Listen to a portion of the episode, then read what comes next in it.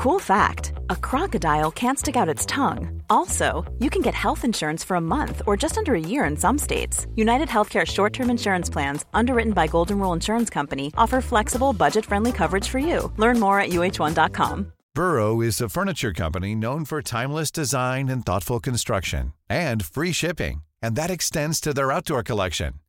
Their outdoor furniture is built to withstand the elements, featuring rust proof stainless steel hardware, weather ready teak, and quick dry foam cushions. For Memorial Day, get 15% off your Burrow purchase at burrow.com slash ACAST and up to 25% off outdoor. That's up to 25% off outdoor furniture at burrow.com slash ACAST.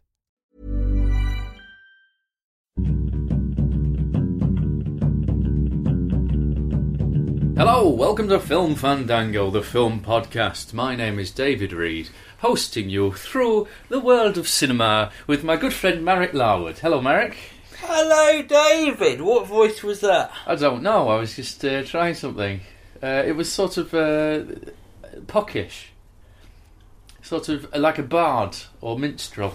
Would you like to play a, a minstrel or a bard? Who would you play in a Shakespeare, Shakespeare of all of the parts? All the parts in all the Shakespeares in all the world. Uh, answer immediately. Answer immediately. Uh, I would like to play Macbeth.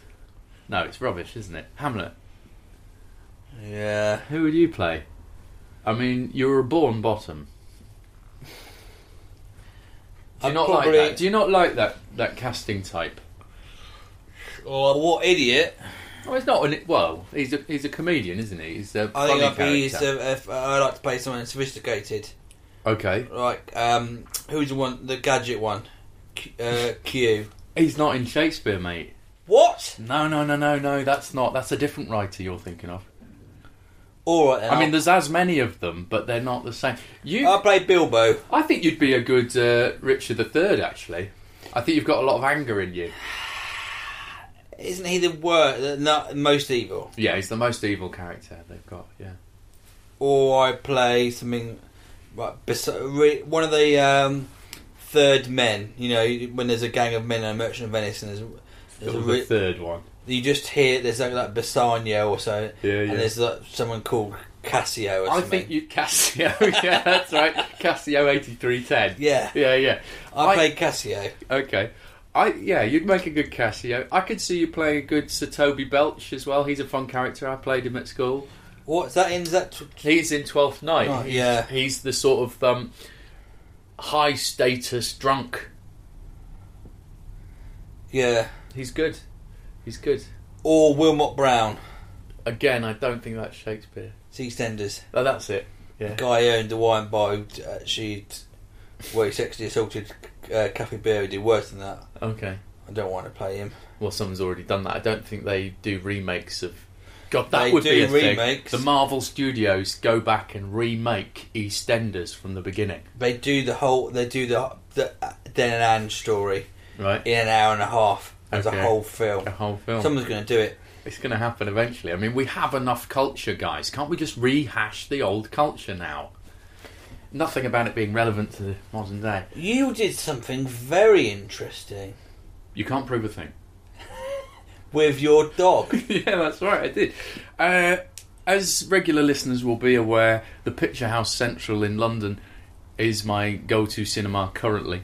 And they had an event where owners could go with their dogs to the cinema to see a special screening of Heart of a Dog, which is a film by Laurie Anderson, the widow of Lou Reed. And she's an artist in her own right. And a poet as well, and this is a very uh, different film. Actually, it's more like an art piece than a sort of feature film as you'd understand it or expect to go see. But I knew nothing about it going in. But yeah, so I took Buddy down to the Picture House Central, and uh, I can show you the photos, Marek. I'll put these up on our Facebook page. oh, they are lovely. uh, we we were on the Picture House Facebook so page. how, how does it work? Are the dogs allowed to sit on the Yeah, seats? as you can see from this photo, this is I went along with a friend of the show, Lizzie Roper, who uh, Mm-hmm. hasn't been on in a while, but they put blankets on every third or fourth seat, and uh, the dogs come in, and uh, they come along and get their own seat, and I was expecting. I have to admit, I bought a ticket because I thought it was going to be absolute carnage. Did you have to buy a separate ticket for your dog as no, well? no, just Even for though the it takes up two seats. That's right, yeah. So I thought it was going to be carnage and be worth just watching this completely ill thought out thing fail, um, as it was just dogs barking at each other throughout a film we couldn't watch. And you know what? I couldn't have been more wrong. It was lovely. We all arrived in the lobby. How many dogs were there, first of all? Every third or fourth seat in a packed house. And did they was there barking and every now and again, but in the lobby, they were all getting on uh, like a house on fire, having a lovely time. They just like being around big crowds. We go into the auditorium where obviously there's low lighting, and we go along rows and we find our seat. And I promise you, they all immediately curled up on the seat and went to sleep as the lights came down for the film to start. They were all just doing their classic behaviour of sitting on the sofa with their owners at home.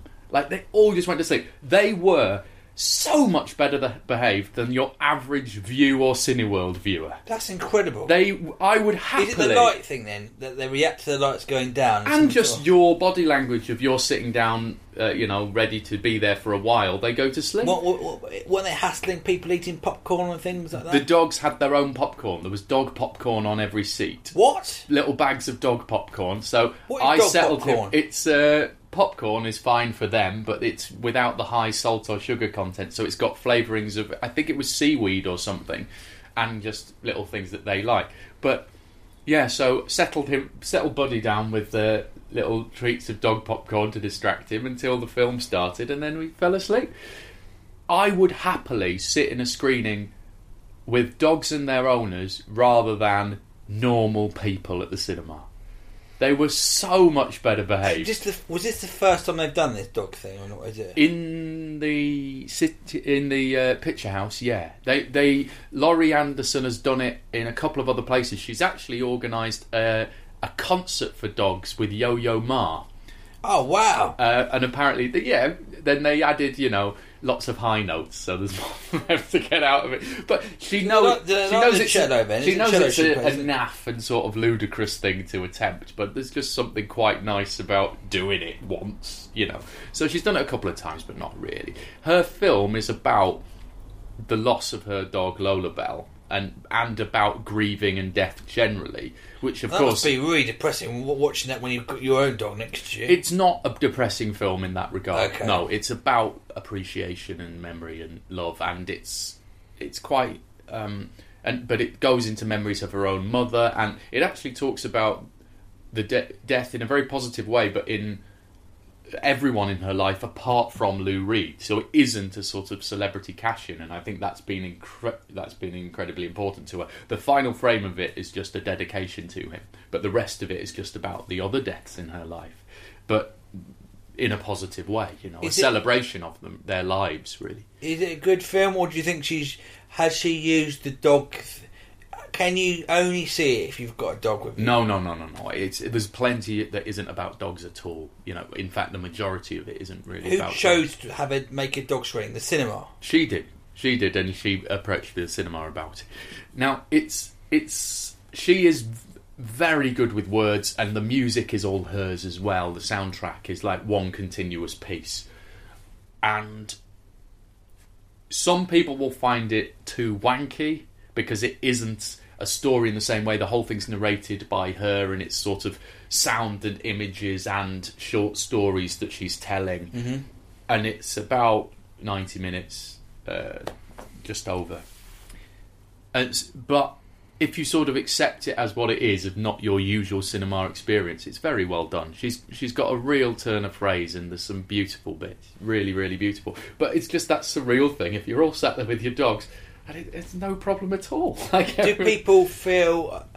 Is there a sort of warmer? Do you think the audience were warmer towards the film because there was an appreciation that you've that she's allowed this to happen? I think so. so. You feel different when you I think that's you? right because as a dog owner, especially in London, I think it's different in uh, smaller towns and villages. But in London, you're not welcome m- in many places. Um, you know, you're far more welcome with a screaming baby than you are with a well-behaved dog. Mm. You know, you can't go into um, a little corner shop. You can't go into a pharmacy. You can't go into a supermarket. You can't go into most restaurants. You can't go anywhere. You know, and also in London, I would. Some people would. I wouldn't tie up my dog outside and go into the shop because he'll be stolen. It happens. So it's it, it was nice to be able to go to a big public event and be welcomed as you know it's only the, it's only you guys here I mean that's quite mm. nice but no I mean they seem to en- enjoy it just being around a big pack of people that's all they get out of it but how Buddy has the seen the film at they- the cinema so that's the first that was that was all that was quite exciting for Film Fandango listeners I think it's fascinating because you told me about it before. I was convinced it was going to be total chaos. Yeah, me too. Me too. And it was anything but. There was a couple of, you know, yaps from one corner to the other, you know, of just the the couple of dogs who weren't in the mood. But Was there barking in the film? no, actually, not a lot. Every Right. now and again, and uh, in fact, in the in the logo of the production company that made it, there is a bark, and all the dog owners were like, "You're all right. You could have muted that." you just just feel it palpably in the room, you know. I would like to see the reaction if there was real barking on the screen. Well, it's funny actually. Sometimes because uh, I'm an avid watcher of Game of Thrones, and that has quite a bit of barking every now and again. And it's sometimes Buddy will react to it, and sometimes just as if nothing's happening. So it must be about the Pitch the of the, pitch TV, of it, yeah. or about it could be about what that bark means. yeah. I don't know, but I, I can't believe I mean, most of them mean sausages, don't they? Sausages. Question mark. I like to think that ninety percent of them is, is the word sausages. sausages.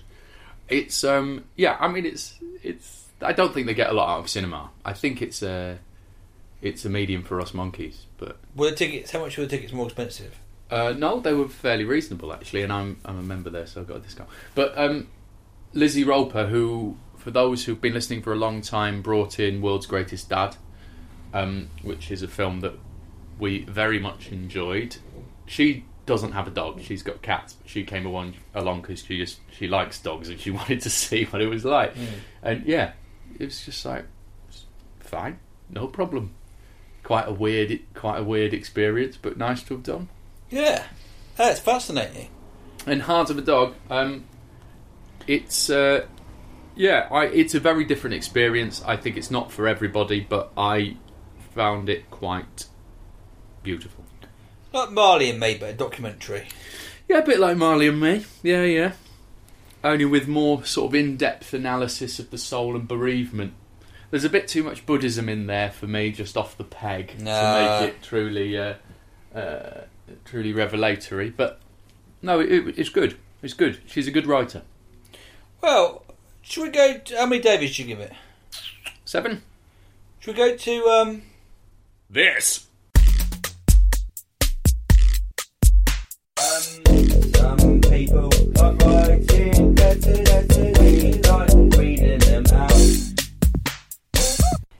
A letter from Christopher Dodd. He's writing in a bit, isn't he? He is the Christopher Dodd. character. I mean, he's the new Christopher on the block. What happened to Christopher Webb? He's not written in for a while. No, no, we'll see. See what happens. We'll have, to, we'll have to stop mentioning him soon, Yeah. Christopher. Well, uh, friend of the show, Christopher Dodd. Hi guys! Have you noticed in today's films a lack of emotional moments? Those special interactions between characters which just say so much? Today's filmmakers seem to have forgotten them totally. For instance, take the film Steptoe and Son, a comedy, but about halfway through when Harold receives a letter from his wife, there's a really touching moment between him and his dad where they realise she's leaving him. The camera slowly pans onto each of their faces. There's a hint of the Steptoe and Son theme in the background, but played purely on the piano. It's such a sad emotional scene, right there in the middle of a comedy film. Or how about when Superman cradles the body of Lois, La- Lois, Lois Lane, sorry, after she had been crushed by the earthquake in the first Superman film? Such a gentle, tender scene. Again, right there in the middle of a superhero film. Am I missing these moments in modern film? If so, could you please point them out to me? P.S. I've not forgotten about the bumming man. It's just my therapist told me not to think about this for film for a few weeks. Apparently, it was damaging my progress. Get lost, uh, get lost, Dodd. The bumming man is only a force of good. Anyway, back to the uh, question. Question in hand.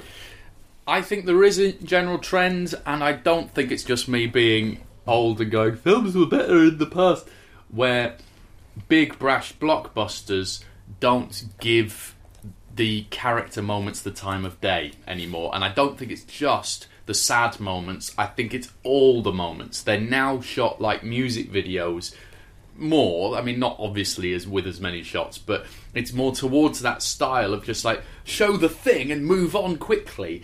And it's not about that character experiencing anything. I thought a prime example from uh, modern cinema is The Force Awakens, where not a single character beat was given the time it actually needed to land. Well, this is really. Uh, I was talking about this only the other day Mm. with a, uh, uh, a a writer who's got two kids who are nine and seven, and he showed them the original Star Wars. He was quite a big Star Wars fan. Yeah, and they found it slow and boring. yeah, Whereas the Force Awakens, they found it really much better, much better, and they enjoyed it much more because the actual, pa- I think their the pace, their their brains are so wide to this quick cut because the amount of time between each cut. Uh, someone's done studies and that's gone down Yeah, yeah. to you know one second where it used to be three seconds or something like that. I bought some kids' TV for work that Danielle's been doing recently, and the pace of it is unwatchable at times. You know, it's but mate, they- they're, really they're used to watching things. They find slower things boring. yeah, So they're made, they're trained their brains to have these slow emotional things. Also, I think now, whereas opposed to in films, uh, we talked about uh, Rocky last week. We talked about you know in in a lot of blockbusters there were the sad emotional things. Yeah. Now it seems to be a separate category. it does. There I mean, if you remember, teen like the, like the teen cancer Yeah. films, there's been a few, and they they are real weepy films. Yeah. So you're going especially to see that they're not mixing up the genres. I think you're right. much. I mean, if you think about Gremlins, um, it has that weird scene in the middle where uh, Phoebe Cates talks about how her dad died on Christmas uh, Eve, climbed Yeah. down the chimney dressed as Santa, and you go, and, and it's so strange. And I read an article, I think I've talked about it before, where Steven Spielberg, who was producing, said, "I do not know why this scene is in here. If it was me, I would cut it." but it's your film. Do what you like. But I just want you to know I do not understand why it's there. And you know what? It works because it just gives you this, just like breathe out in the middle of all of this carnage that just means that you care so much more about the people going through all of this nonsense. But it's like a, an interval, an interval to reconnect with your characters who have just been chased by nonsense puppets for the last hour, you know? And I think you're right. You wouldn't put that scene into a film you knew was explicitly targeted at kids. I think in the past they just went, kids are going to love this, but it's for everyone, I guess. You know, just make it. And there's now a there's now a vocabulary of filmmaking for uh, children. You know, and with every decade that's gone on, there's more films to draw on and copy and go, oh, we should do that, oh, we should do that. The original Star Wars films, and certainly the first one, is copying films for adults. Really, it's it's old westerns and war films and Kurosawa films. You know, it's got the the vocabulary of cinema is from very, very adult genres, and now they've got an 30, 40 years of films to go on and just go, no, we can do fast stuff do fast stuff because kids like fast. Because if there's an emotional pause, they don't understand it. They're not sophisticated enough to get what this might be. They've got they don't have their own experiences to draw on and recall in those moments. You know, What's really interesting, I mean, talking about filmmaking, uh, I'm watching a lot of YouTube things. And there's a, bloke, a, a vlogger called Casey Neistat, who's American, he's 35, and he's a filmmaker, and a few years ago, or a year or so ago, decided to make a film a day. And what's really interesting about his films, all the kids watch them, but he uses a lot of drone footage and he does some time lapses, and he does some really beautiful cinematography. right? So, and it's not, and it's some some sometimes are quite. Slow. There's always a time lapse there. There's always a slow thing, and it really gives it this feel, this city, and this con. It's very cinematic, Yeah, and that's sort of gone through into. I mean, the, the, some of this footage wouldn't be out of place in cinema. And this is a drone. It's the same drones they use. yeah, Um, and that's got the time. It's got the and what makes these vlogs, which are all ten minutes long, which uh, originally um, three or four years ago, you try and make an internet film. I remember talking to people about. I made these Boris ones for Yahoo, Yeah. a few years ago, and everyone says uh, kids have only got they've only got three minutes. They've only got three minutes. It's got to be three minutes, and arguing someone saying saying this bit if it is funnier if it's four minutes. Yeah.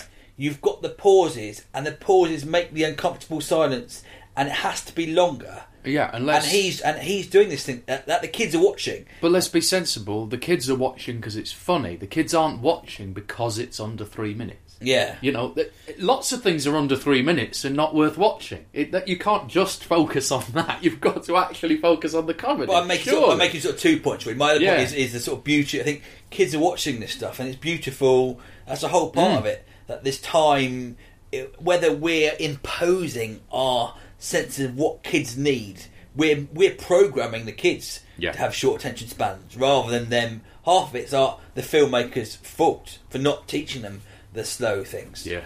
I really think that's it's not just one way kids have got small attention spans. It's us or uh, not us, you know, people creating the content, creating those attention spans. And I think it's bad for those kids, you know, to not give them these moments they don't quite understand yet, Mm. because that's how you learn. I mean, the amount of. I mean, we're both comedians, so presumably as kids we watched a lot of comedy. And I've gone back and revisited some of my favourite things that I've watched again and again and again as a kid. And suddenly realised I didn't know what that joke was about. I still like the rhythm of it, and the words have stuck in my head, so I've learnt what they mean because they were there. But I still liked it. And if there if there isn't more for you to understand as a kid, if it's all just like here's everything you already know fed back to you, Yeah. that is not what a good parent should do. And society should be a good parent for all its kids. I guess 2001, for example, that's a slow film. It's a slow And- film for a lot of adults. 2001. yeah, but it really creates that sense of space. Yeah. This lonely, slow place. Mm. That's it, that cr- the pace, you know, the timing creates this feeling which is unusual. Yeah. and almost puts you into this sort of dreamlike lull state. I think watching it because it's so slow and it so doesn't seem at the pace of a single person's life. It feels at the pace of humanity, doesn't it? It's like Yeah. we're just seeing snapshots of a far longer timeline here. It's a brilliant film. I, I, I, I think you're right. The pace is slow, but I don't think it's ever boring. There's always something weird happening or something for you to go. What?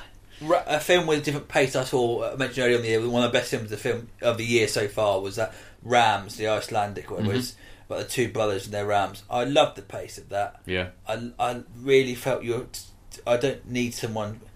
I- I like to go to cinema to sort of Yeah. not look at my phone, to feel uh, absorbed in something, and sometimes it's easier to do that with slower cuts. Yeah, I think um, going back to the original question about these emotional moments as well, deaths is one where we've seen so many films that leading up to the climactic section will kill off a character you like in order to give it that dive down so we've got the furthest to travel to the victory. It's a trick but it, you know it, it, it works if we're invested. If it if we're not invested it seems like we're being manipulated. But because so many films have done it now they just copy the beats but try to do it in as short a time as possible. Like It's- it's, like the Awakens is a big is a perfect yeah. example of that. But it's but it's not the only example of that. Mm. you know it seems like well we saw them die and we saw a shot of someone looking sad we can move on. You just go that's not death. That's not death to anyone. Like how are they it's the number of films where they go no! over the love of their life or their best friend or, the, or their parent or whatever. And then 10 minutes later having defeated the baddie they're high-fiving their best mate mm. riding into the sunset. And you go aren't you still bereaved? Like this is this is just nonsense isn't it? This is just nonsense. That's why Truly Madly Deeply is such a brilliant film because it deals with that whole. The first thing is is not bereavement; it's shock, yeah and then bereavement comes in way this sort of horrible waves that hit you. it's a brilliant It's- film and, and that's sort of, that, and it's time and the film they can never really deal. It's hard to deal with because death and bereavement is such a length of time, isn't it? You how do you do? How do you manage to show that length of time in an hour and a half? Yeah. Well, no, it, I'm not saying that as soon as somebody dies, the rest of the film should be about bereavement. That would get very ti tiresome, I think. But going back to big blockbuster films like, um, okay, well, if we're using The Force Awakens as an example of who does it wrong, then let's look at Star Wars as an example that does it right. Exact same thing, where Obi Wan Kenobi gets killed, and he has been a, a father figure to Luke, and also his only link to his real father in the past that he knows of at the time. Mm. And so, really, the father he never knew is dying again because he he Obi Wan is the only one who can tell him about him. You know.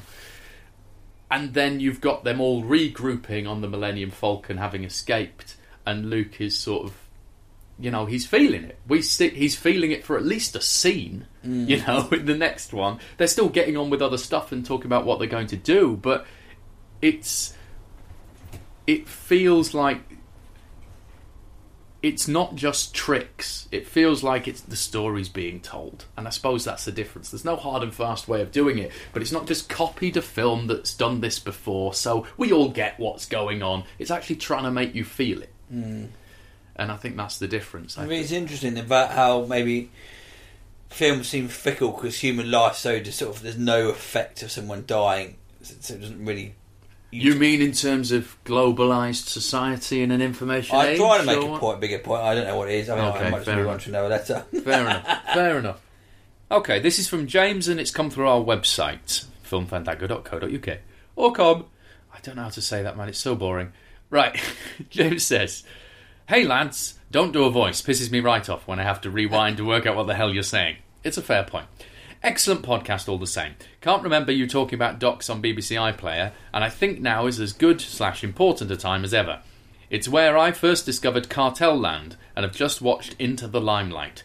A lovely look at rock tribute acts in a crew club, an arena from 1997.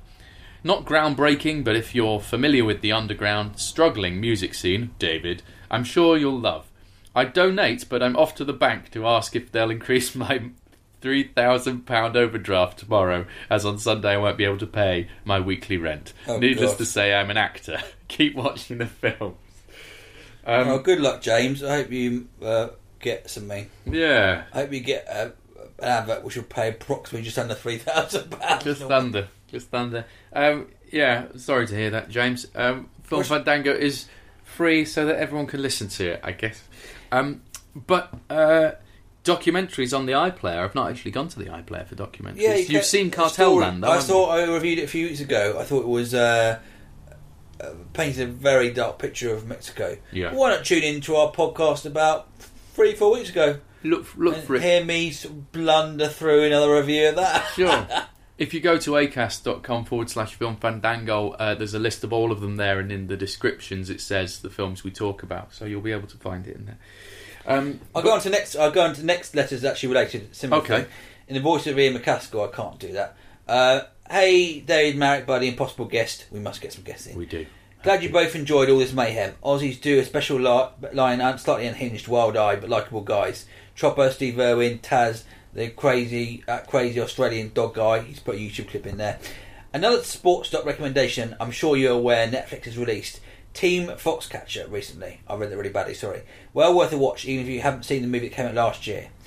It really strikes me that the director of the movie panicked and toned down the script so it wouldn't seem unbelievable as some of the stuff depicted in the doc goes beyond what they included. Uh, there's a sort of mild spoiler scene here. Anyway, keep watching the films, Henry. I have watched. So what I did was I watched four documentaries on on Netflix. So I'll take you through them sort of quite Yeah, quickly. do. And what, did you see Foxcatcher? I didn't. It's this uh, Channing Tatum, Steve Carell wrestling. Mark Ruffalo thing. It's a famous Yeah. story about this uh, uh, f- really connected, rich but weird uh, heir to uh, a, f- a fortune um, who decided to get uh, involved in uh, a bloke called Johnny Dupont, who was a weird mother sort of figure, uh, not too dissimilar from some sort of psycho character, really. Okay. Uh, and he uh, invested in the American wrestling scene and created his own weird uh, American wrestling base camp next to his mansion and got these all these international wrestlers in to try and make America win the Olympic wrestling. Right. And then there's something very, very peculiar, as you probably saw about uh, the, in the Steve Carell performance. I, I, think you don't really need to watch the film. It's very similar to the film. Obviously, it's a documentary of it. So, it and in my head, I thought the theme was the film might have been overly stylized with the um, with the with tracksuits. Yeah, you know, yeah. with a fox catcher on it. But he actually had those, and I thought maybe Steve Carell was playing it too big the performance. But this Johnny DuPont is a very, very strange man who's got serious issues that are a, and a dark side that is uh, the underbelly of his philanthropy Yeah, you yeah. don't see. It's a fascinating documentary.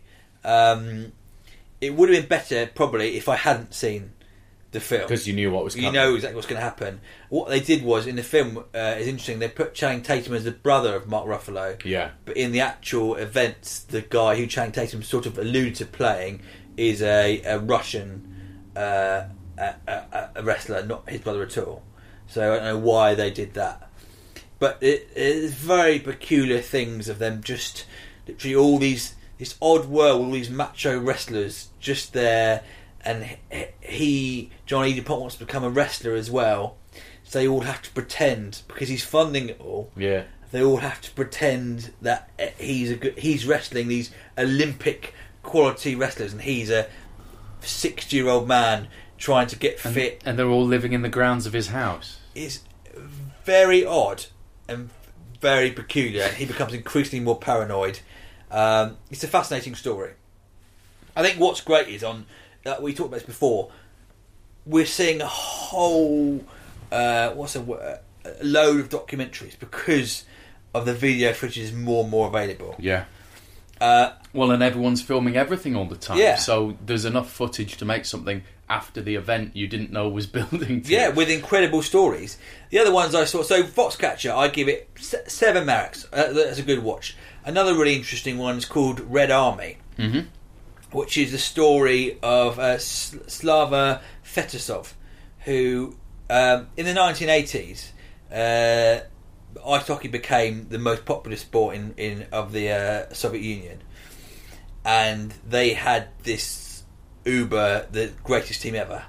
A bit like if you know football, there's the Dutch side playing total football where they'd all pass it, they revolutionised Yeah. the game. Suddenly there was a Soviet team where all the defenders are attacking, and you watch clips of them play. They're just like ballerinas, really, just skating around the ice, destroying the American sides. They're playing all these because there was quite a lot of money in the American game even then. They're going on tour, beating the Canadians, and I hadn't heard about this. the Americans want to uh, get these Russian players. Obviously, they're all in the Russian army because they all play for the Red Army Yeah, Soviet yeah. team, and they they suddenly experience this American life they're not used to, like shops full of food. It's still it's just the very end of the Cold War Yeah, yeah. Uh, when at sort of 80, 89, when I think I can't remember exactly when Gorbachev step, steps down. So you've got the stories of this team and how they potentially defect to America to play. So it's, it's sport combined with history, which Yeah. is fascinating. Yeah. And the bloke who's the, the this Slav Fetisov, they interview him. He comes across as a real cold. He could easily be the villain in a Bond film. There's something they put these bits in documentaries on purpose, I think, to show that he's a bit of an asshole. Yeah. Where he's on his phone and he's stopping the person from saying, "Hang on, it's business. Let me finish business, then I'll speak." To... And because maybe it's his understanding of um, of, of of English that he's very very blunt. There's no manners. It's just a matter of fact. There's n- there's no. He just says everything really bluntly and disagrees with things if he's got any objection to it. So it's fascinating seeing a difficult Yeah. star, uh, someone who's we're so used to seeing these media trained sportsmen who don't really have opinions. Yeah. To we've seeing someone who came from the Soviet Union, who's in his fifties now, who's now a sports minister under Putin, uh, he? t- talking with n- doing exactly what he wants. It, it, he's quite an interesting character. Anyway, it's um, it, it's nice to see that the undercurrent. It's not just sport. You've got the whole of collapse of the Soviet Union, and you find out how they used to train people differently, the things they put them through. It's interesting. Another seven Mareks. Great.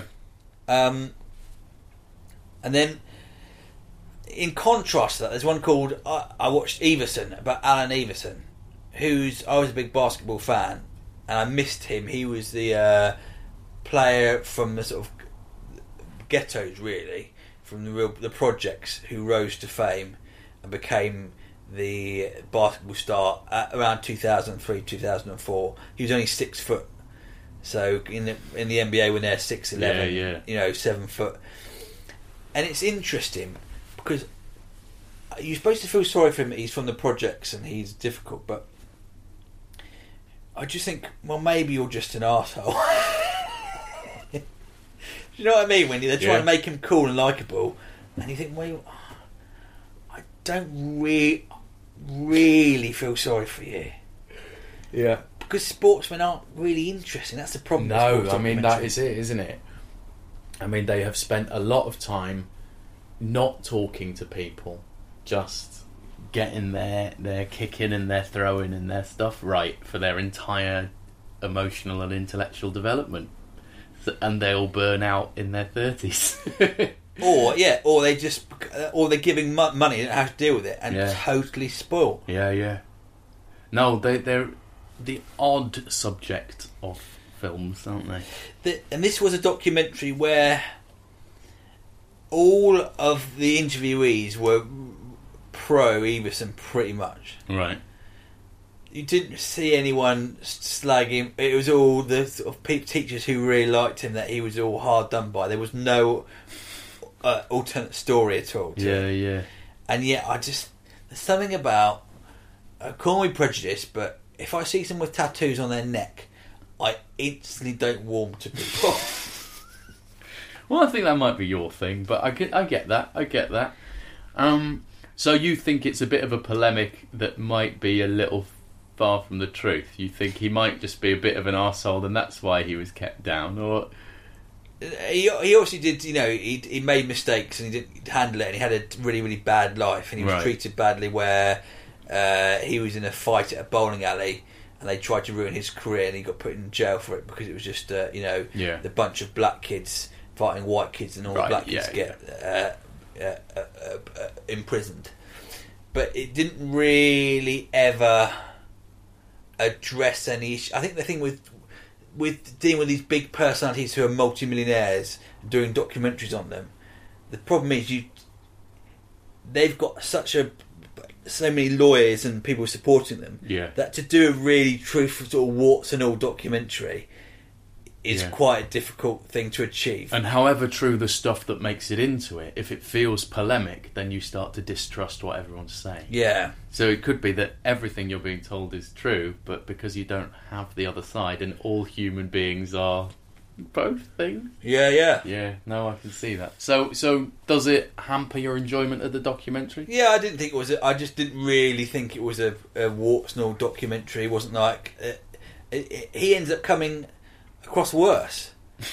So it feels like a backfiring propaganda piece about a man. A little bit. Everyone's trying to be nice but there, is, there isn't enough nice things to say to fill a documentary. Okay. And they just seem to be making excuses. A lot of people are making excuses for his behaviour. Because he makes them very wealthy, presumably. Yeah.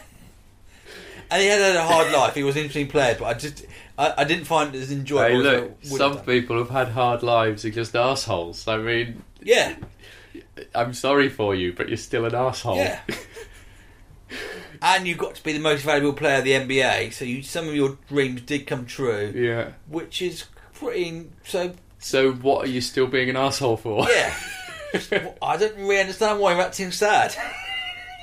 yeah. Well, is there a bit of self pity going on? I think so. I mean, everyone, I think everyone has a se- sense of self pity, but you, if you it's want, not an attractive trait, though, is it? especially if you if you've actually, it's the equivalent of me winning an Oscar Yeah. and then trying to get people to f- sort of Well, it's been really hard. feel for sorry me. that I got bit by a dog when I was six or something. Yeah, yeah. I saw a video. But that's a terrible ex- example because his life is much harder. Than that. Sure, sure. I mean, he went to prison, but I saw a video on Facebook that you know how Facebook has just started playing videos if you accidentally loiter over the. I can't stand it. I know, but there was one of Justin Timberlake who I've interviewed actually, and he was doing some talk at some teen event thing about how um, you should embrace your difference, and it's great being different because he had he found it really tough growing up being different. You just go. You weren't different. You were in the Mickey Mouse Club. You were the most popular boy at school, you lying prick. Yeah. And it's clearly a PR move to make him in because it's cool to be the nerd these days. Yeah. Just go, you weren't different. I didn't believe a word of it. But there's a lot PR know about that. The self pitying thing to get people on side. Just go, yeah. To become the millionaire I am, I had a really tough journey. It's just sub stories that uh, uh, Yeah. become re- uh, that are on Britain's Got Talent. These talent shows. yeah. It's always, you know. But when already successful people do it to tell you how they their success is justified because they had it tough, you just go, oh, shut up. yeah, get with the program. Yeah. And the last documentary Oh, yeah. is a recommendation um, by uh, I, I follow him on Twitter. Is at uh, Tokyo Sex Whale, Yes. named uh, who He's a graphic designer. He's a graphic designer. Yeah, he's recommended some brilliant stuff uh, bef- before um, t- to us, uh, and he after I did my uh, live filmed unsuccessful film tweeting the other week, he recommended Finders Keepers. So I watched it immediately. Um, so follow him at Tokyo underscore Sexwhale, and you can see some brilliant graphic design. Uh, this is an incredible story. What's it about? is it one that I should know nothing about and just watch? I can say something about it, but you can't. If you want to go and watch it, I would stop the podcast now, and then you can go and watch it and talk about it. Okay. To those of you leaving us now, keep watching the films. Goodbye. I'll just do a general uh, description. It's a it's a story about uh, a man uh, who had his leg amputated, the bottom half of his leg, and he couldn't find anywhere to st- to store it. So he stored it. He wanted to keep it to keep the bone as a, sh- a shrine to something that caused the accident in the first place. Um, it, it- basically, there was an, an aircraft accident. He Right. lost it, um, which is more quite tragic. He put it in one of these storage things in the stove of uh, uh, of this storage thing because he kept it uh, and it had mummified Oh my his God. leg. He, he wanted to keep it because it was his leg. He stopped paying the repayments on his I don't know what storage thing. It's like that storage that Yeah, show. yeah, yeah. Someone bought uh, the stove to find A mummified leg in it. yeah. Now that's pretty weird. What makes this incredible is the characters in this film. Okay. The guy's family who's lost his leg is quite tragic, and he's just a really likable, but he's got a lot of problems, and his family are quite mental. Okay. And the bloke who buys it, it's by the same people who made um, King of Kongs. Right. Well, I found out for uh, a conversation they had on Twitter, which has got the archetypal really bad villain and the loser guy. This also has got a brilliant villain in it. This bloke called Shannon or something of his really sort of porcine, bit vain, but one of these sort of, a sort of horrible narcissist. You Yeah. can't see why he's a narcissist, and he insists he's a, he's disgusting and an asshole, and he's someone who buys things t- to make profit, and he's got no sense of. He's just not a nice person. Yeah. He insists that as he bought the stove, the leg is his property, Ugh, why would you want to?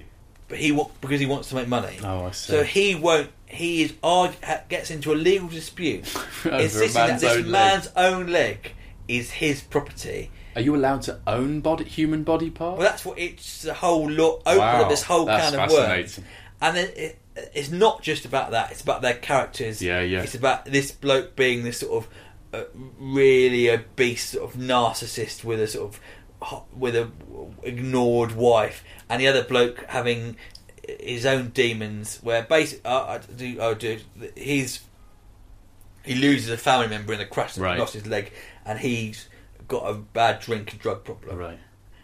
and it's very well made. Uh, it's just uh, an incredible story and incredible characters. That sometimes it was all over the news. The big thing it got Yeah. into the papers over here. Okay. it's just a bit. It's only got a two star rating on Netflix. It's not a perfect documentary, but it's really nice after seeing the. It's always documentaries about sports stars or Yeah, documentaries about a certain issue. It's refreshing to watch a documentary that's just a really weird story where you get to see a s- not how mental normal people Yeah, are. yeah. They can be. So, recap the names of those four for us again, so we can track them down. Team Foxcatcher. Yeah. I would watch the film. You watch this or the film because they're so similar. I, I haven't seen the film, so I'll watch this. Yeah, watch the documentary. Uh, Iverson, I just think if you like basketball, it's mo- Sure. mo- otherwise it's not really that interesting. Red Army is a fascinating account of ice hockey Yeah. and sport and the collapse of Russia and the, to you know America. That point in the eighties, Yeah, yeah. it does feel like Well, a it's- rocky sort of feel. It's not long before the fall of the Soviet Union. Yeah, and Finders Keepers is a, a fascinatingly mental story Amazing. Middle America. You know. Amazing. All right, well, that's it for this week. If you'd like to get in touch, then please do so on our website, filmfandango.com, and you can go to the contact page and write to us from there. We will be back next week. Keep watching the films.